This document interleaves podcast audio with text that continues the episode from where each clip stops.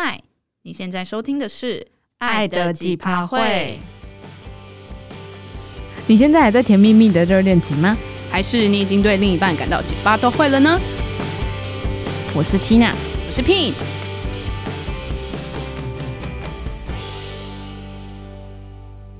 那今天是第三十五集。也是二零二三年的第一集。你说录录音的当下时间是？哦，是啦。哎、欸，你这样子听起来像我们可能到二零二四年才会上这一集，才要做这个预告。应该是不会啦。对，先跟大家说个新年快乐。虽然已经过了新年有点久，已经过了两个月。我觉得等我们这次上架，可能也要过三个月，有可能。不要这样子。好啦，然后我们就是其实是要来回顾我们这个节目的前世今生。来，聘来说说。那我考你，我们的节目是几月几号开始的？这有点太 detail 了哦，太太。我们没有要过节目的纪念日哦，哦，哦，好，没有没有这一 part 是不是？好，呃，我们正式上架我们的 podcast 节目应该是二零二零年的四月中左右，对。然后我们就想说，哦，好像可以来回顾一下，虽然就是现在好像不是个什么，就是大家都在做做回顾的日子，没有聘前面都在乱讲，其实是因为我们读了最近我们一起读了一本书之后。然后我才觉得可以来聊聊我们当初为什么可要开始做 podcast 这件事情的初衷啊。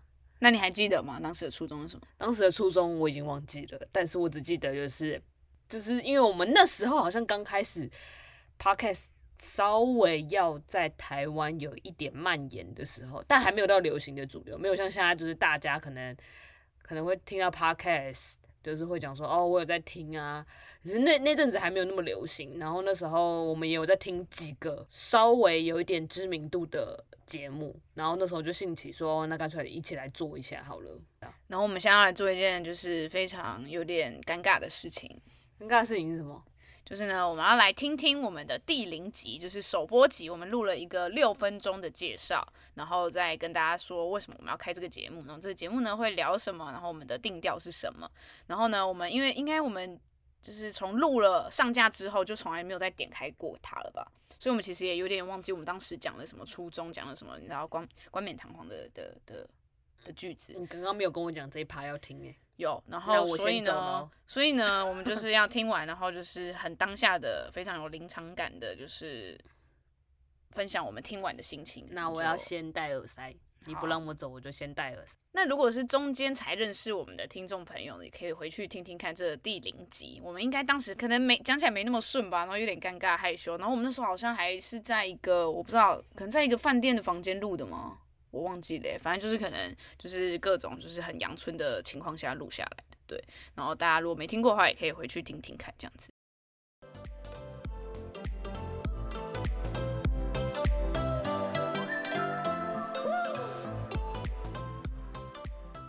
我们刚才听完十分尴尬的六分多钟的第零集，Tina 有什么感想？我的感想是我们都好做作。听了，刚才是狂笑到不行。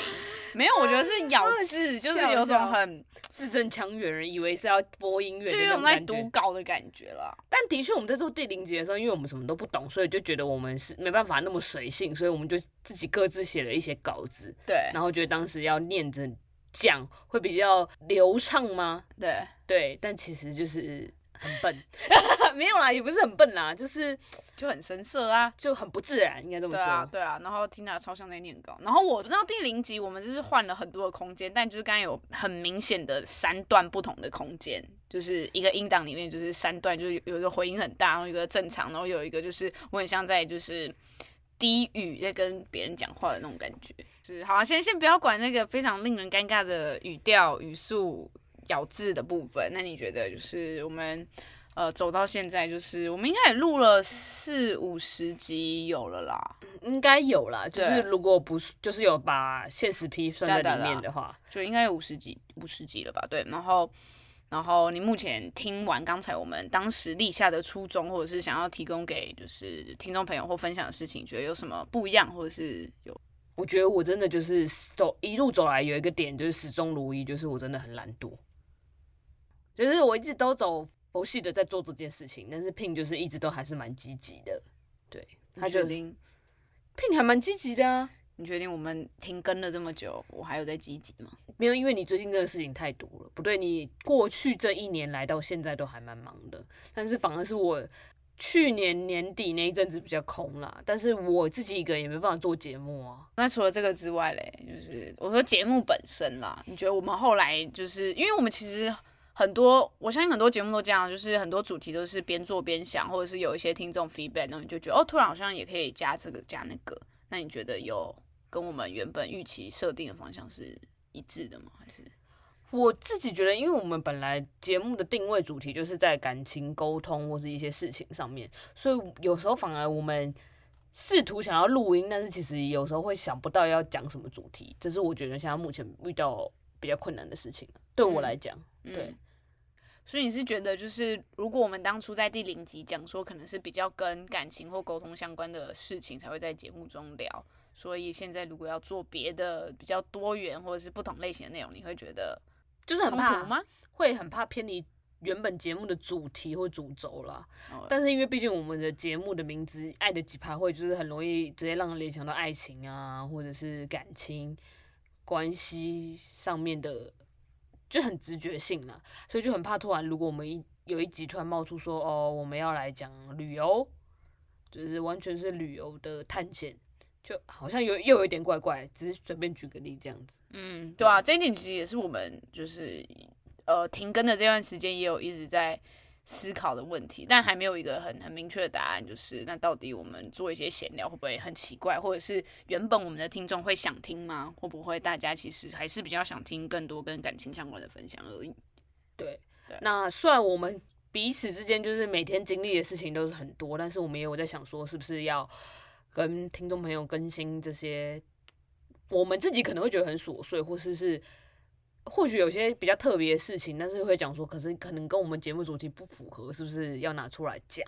所以我们每次在讨论主题的时候，还是会很想方设法的再多收集一点主题吧，因为毕竟我们也还是要做一点功课才能去录了。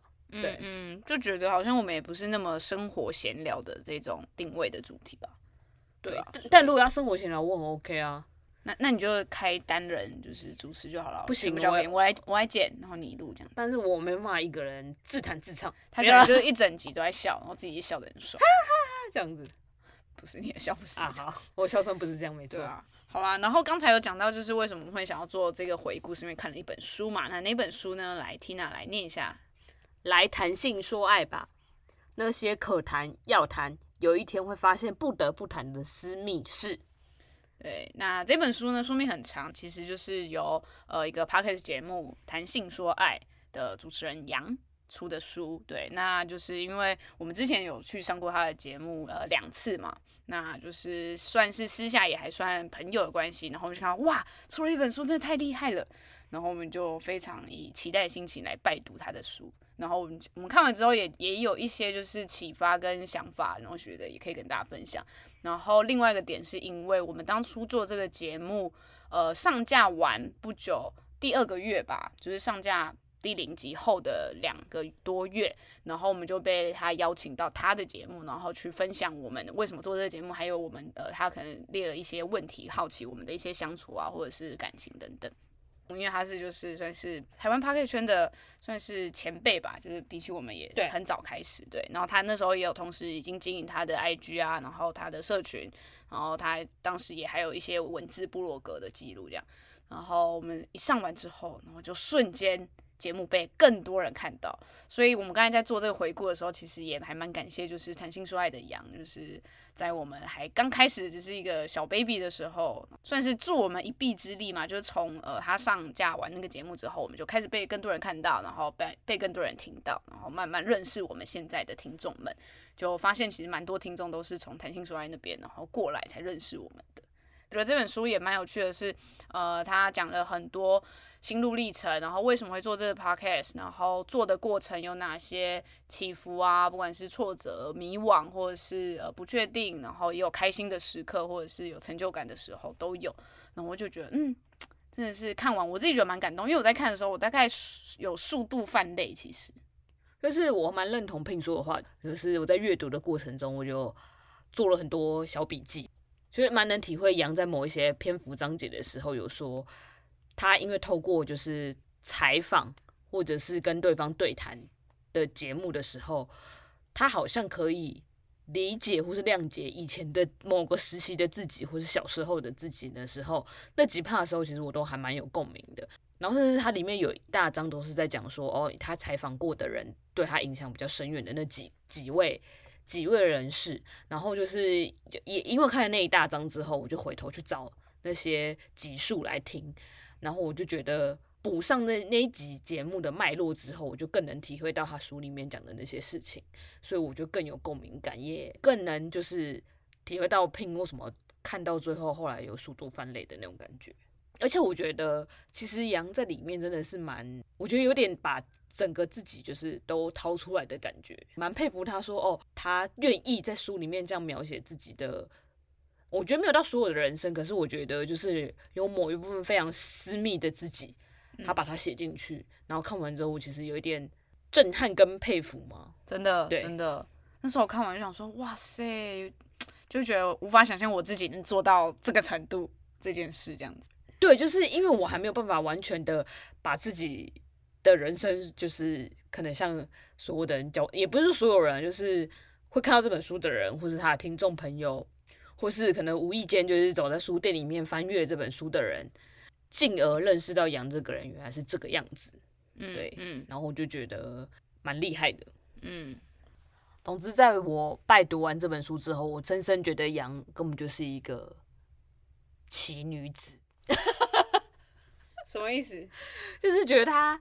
虽然他说一开始真的就是没有想过要把《谈性说爱》这个节目做得这么长远长久，他也没想到《谈性说爱》最后可以走到现在这个样子。可是我觉得他就是因为在一边做，一边就是认识了更多人，说是听众给他的 feedback，他就更觉得他是不是可以。在做得更好一点，或者他在做节目的时候更认识了一些新的名词，或者新的一些议题，或者甚至是一些社团协会，就会发觉，就是这世界上的要谈的性爱，就是的主题其实还很大，就是他可以一直不断的把这些事情挖掘、深掘出来。对，就是我真的还蛮常从杨的社群内容，就是获得很多哇，竟然有这个东西，然后或者是哇，竟然有这个 YouTube 频道。对，或者是哎、欸，原来还有这个名词是我不知道。对，例例如，就是比如说我在看这本书的时候，我反而因为我跟相较 Pin 之下，我其其实不是一个太爱追踪社群发生什么事情的人，所以就是我反而是看了这本书之后，我才发觉原来还有性积极这个名词。对啊，会不会其实很多人知道，然后只是你知道我孤陋寡闻，或是井底之蛙，是是是我本人的问题啦。不是不是，我我在这之前我也不知道的意思。对，然后我觉得可能就像杨在书里面提到的，就是很多人想要性积极的时候，可能会想到说，是不是就是这个人对性的需求啊，或者是很性经验很多，对，或性经验很多，或是可能实践那种开放式关系的这种，嗯、就叫性积极。对，在这本书里面还没解释之前，我的想象也可能一看到这个名词，我可能也会是这样想。读了书里的解释之后，我才明白哦，原来性积极。不代表一定要有很多的性经验，但重点在于他自己个人想不想要有这段，就是性关系或者性经验都好。同时，性积极的人也代表着他能理解他人的性实践，只要基于双方合意的前提之下，不会对他人的性行为或者是性作为、性选择有任何的批判。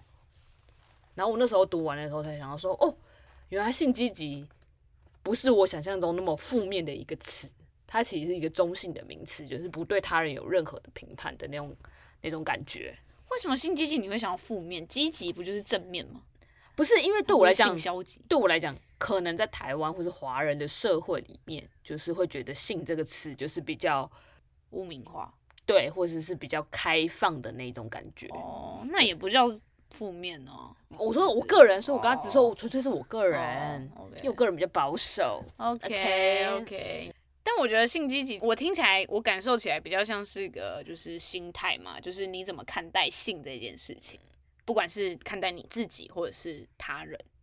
然后我刚才想到的是，就是我觉得先不论就是我们上过杨的节目这件事情，就本身我是一个读者的角度看，呃，杨在经营的社群跟他的呃 podcast 的时候，我就是真的是非常佩服，就觉得哇，他真的是花很多时间去呃经营之外，然后他也一直在不断的怎么讲 input 嘛，因为他好像觉得永远自己好像都有可以学或者是可以更好的懂的的地方，或可以更了解的内容，然后他就是会一直很像海绵，然后就一直吸收，一直吸收，然后对于这这一点的毅力跟。我觉得就是不断精神，对学习不断学习精神，他不会觉得说哦，我今天就是学了这个新的东西，那我是不是就够了，就止步在这个地方？而且其实他每次在社群分享的东西，我都会很认真看，因为我觉得他跟我的那个 IG 的呃，算风格嘛，也不是，就是上面的资讯量的程度，其实虽虽然我觉得他比我更多啦，但就是很长，就是可能会呃，比如说讲一件事情，然后可能分很多则，不然就是可能一则，然后就会很多文字，然后可能很多连接或资讯量，就是。我觉得那种心情很像的地方是，就是你很很开心，想要把你认为你新学到或或新知道的事情分享给大家那种喜悦跟兴奋。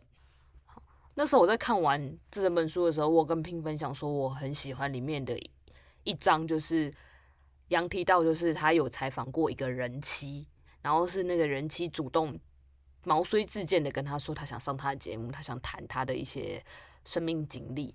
然后我那时候在看这篇文章的时候，我其实有一点感动。主要想探讨的是要原谅小时候的自己。我觉得有时候不一定是小时候自己啊，可能是以前的某一个阶段的时候的自己。你会觉得，你突然就会觉得，你其实当下做的事情是不是不对的？然后你痛恨你自己做了这些事情，然后你是不是没那么喜欢自己的身体或是某些部位？然后我觉得很重要一点是，你要怎么去。好好的了解自己这件事情，然后对自己所做的事情，或者对自己少一点恨，就是我觉得要很很认真，或是是很深度挖掘自己，明白到底这些你为什么这么恨自己吗？或是恨自己做这些事情的背后的来源，你才会明白那些没来由的情绪到底是从哪里来的。我觉得这点很重要。我觉得不管是性方面。或者是生活方面，或是家庭，对我来讲，这件事情都是很重要的一件事情。就是你可能只有回归到最原本的自己的那个源头，你才会明白哦，你现在为什么会做出这些选择？为什么你选择 A 而不是选择 B？应该说，杨在分享这一 part 的时候，我也觉得就是。他整本书其实真的不是只是在讲性或爱而已，就是他还蛮可以，就是贯彻到就是整个生活各个层面，就是你对于自己的了解，然后你对于自己一些没来由的情绪啊或不喜欢啊，到底是为什么？对，而不是就是一直摆在那，然后好像就是他就有一种会一直牵牵绊住你的感觉，在你做一些决定啊，或者是你的人生要进到下一个阶段的时候，对，然后就觉得哇，就是他有种很。就是我，我相信他也是经过就是很多的挣扎跟就是反思啊，或在一些可能甚至低潮的时候，然后才慢慢获得出这些很透彻对自己的理解。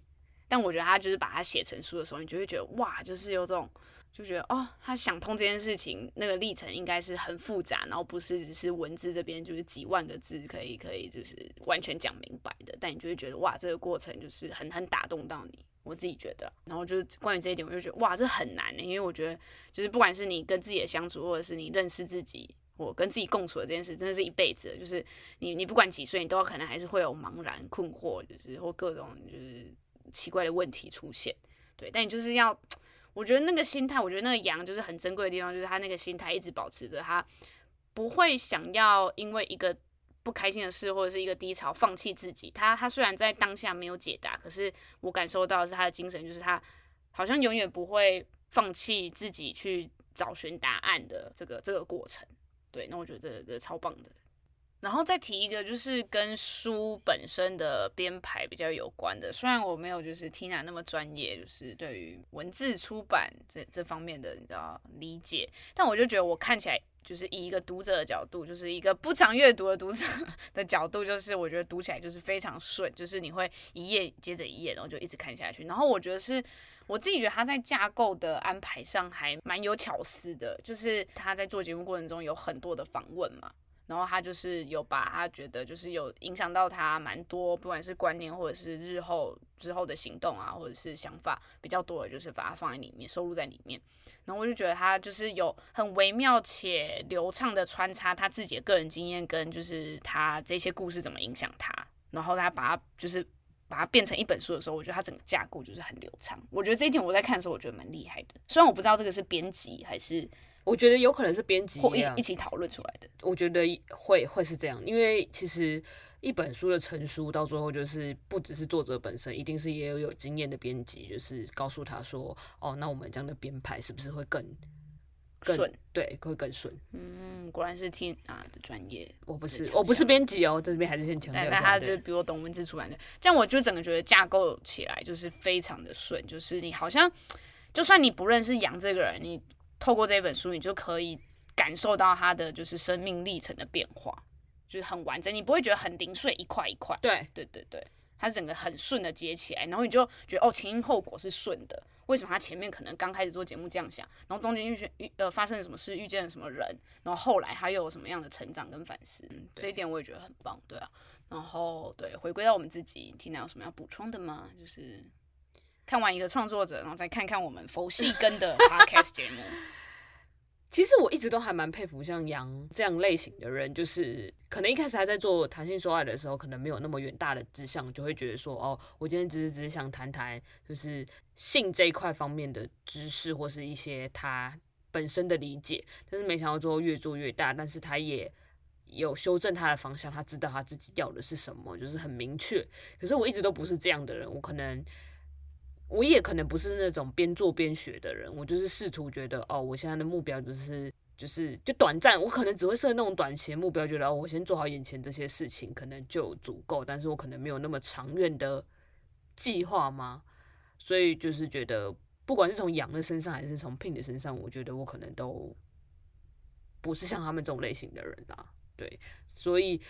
刚刚一开始在回顾第零集的时候，其实我还是觉得有点羞涩。你看，我一开始的初衷是说要先做一个说书的 podcast，对，你知道，就是不管是说书的 podcast、说书的 IG，或者是说书的 FB，就是在三年后的此刻的我的现在呢，还是一个都没有做到呢。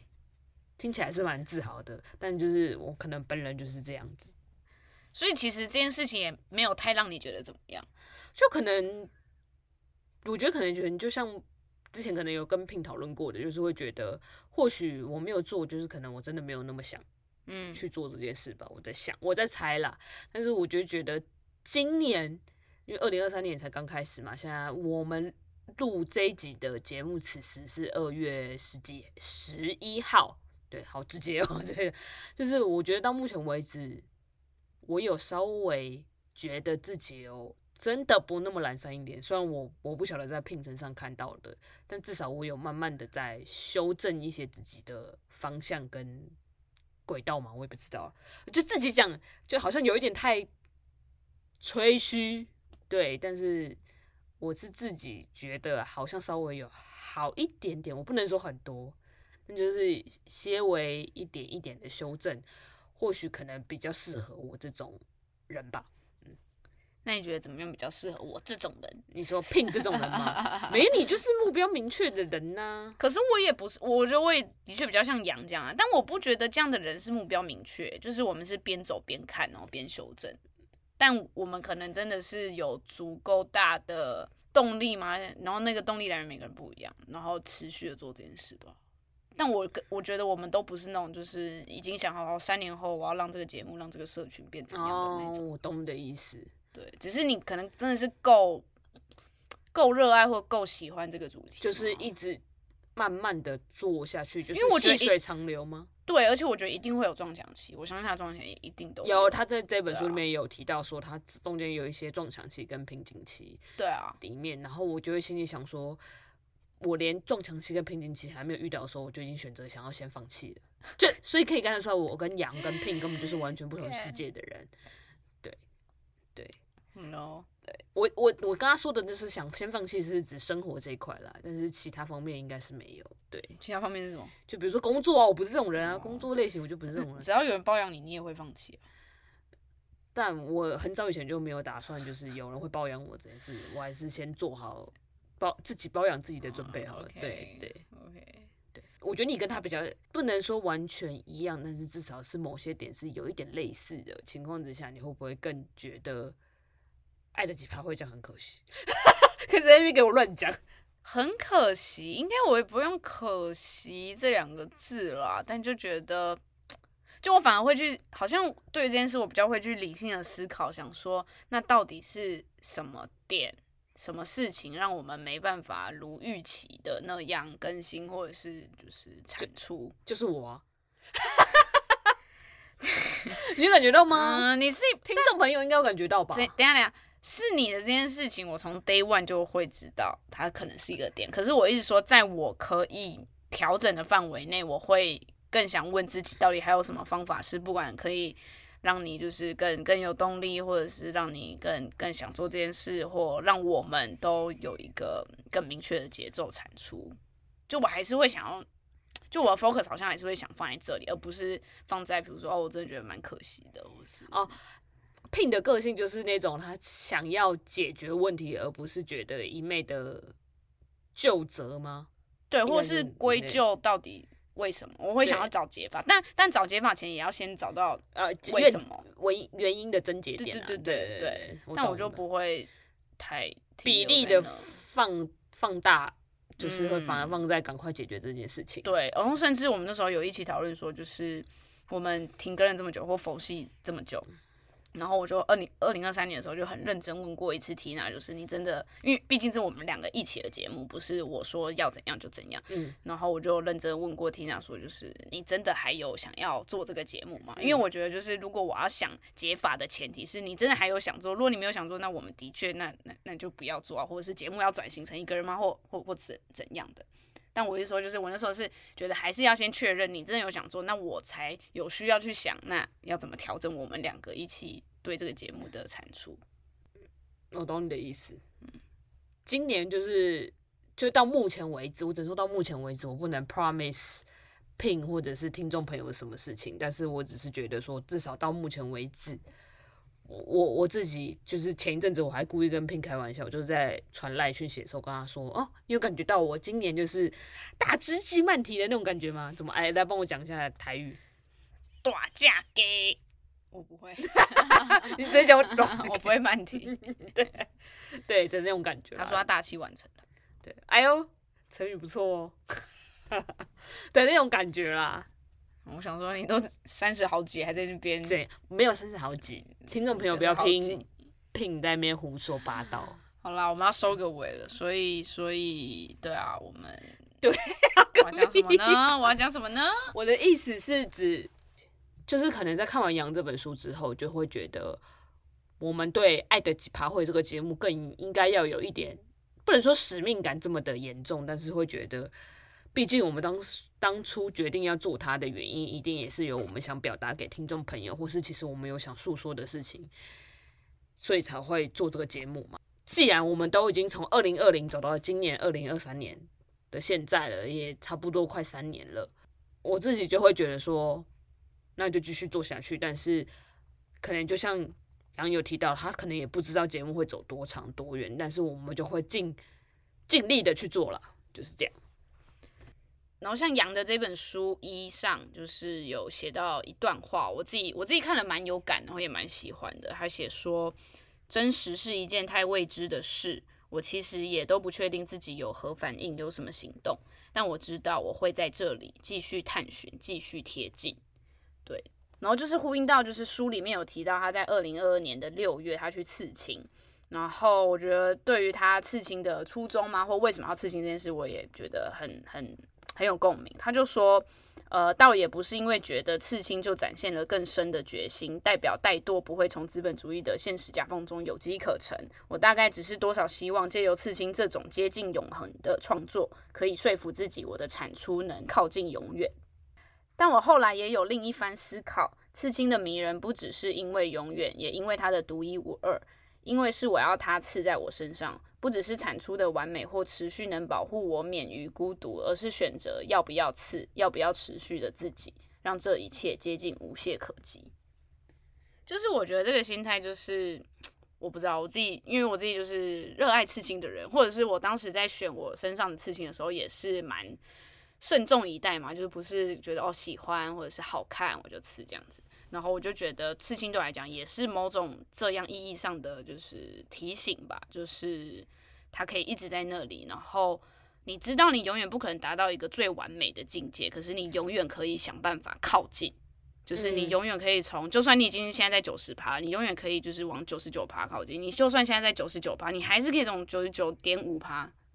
就我觉得这个精神我，我我就是也算是我的就是人生相信的事情之一吧。天啊，好励志哦！你们两个完全没有马这么励志、啊我。我没有想要就是带上什么正向思考我可能从从零要走到一就觉得啊有点累。但是当我真的踏出第一步的时候，就会觉得哦，好像有比较简单一点。对啊，对啊。但所以，所以我觉得刚才那个数字只是一个一个比喻，但就是更靠近的这件事情。懂。对啊，就是永远可以更靠近一个你想去的地方，但你当然不能保证你可以到达。懂。就推荐给大家这本书，就是在各大。实体书店跟网络都可以买得到，对，就是非常赞的一本书，非常推荐给大家。而且我觉得不只是谈性说爱的听众朋友啦，或是杨本身的粉丝，就是我觉得你光是看他自己本身的生命经历跟脉络的时候，我觉得其实就会得到很多启发了。真的，因为我觉得就是他真的不是只是在谈性跟爱，真的就是你会从中获得很多，就是对于关于人生的思考啊，或者是对于你怎么认识自己的过程。嗯，对，推荐给大家就是可以去看看，或者是送给身边亲朋好友，也蛮蛮蛮不错的呀。Yeah? 那我们这一集就差不多到这喽。Tina 还有补充的吗？Tina 刚才说她想要吃东西，她想睡觉，我就说你是动物吗？然后她就说我是狗狗，烦呢、欸，烦死了。你说一次，我是狗狗。你说狗狗，你应该说狗狗。好啦，那爱的几趴会，我们下次见喽，拜拜。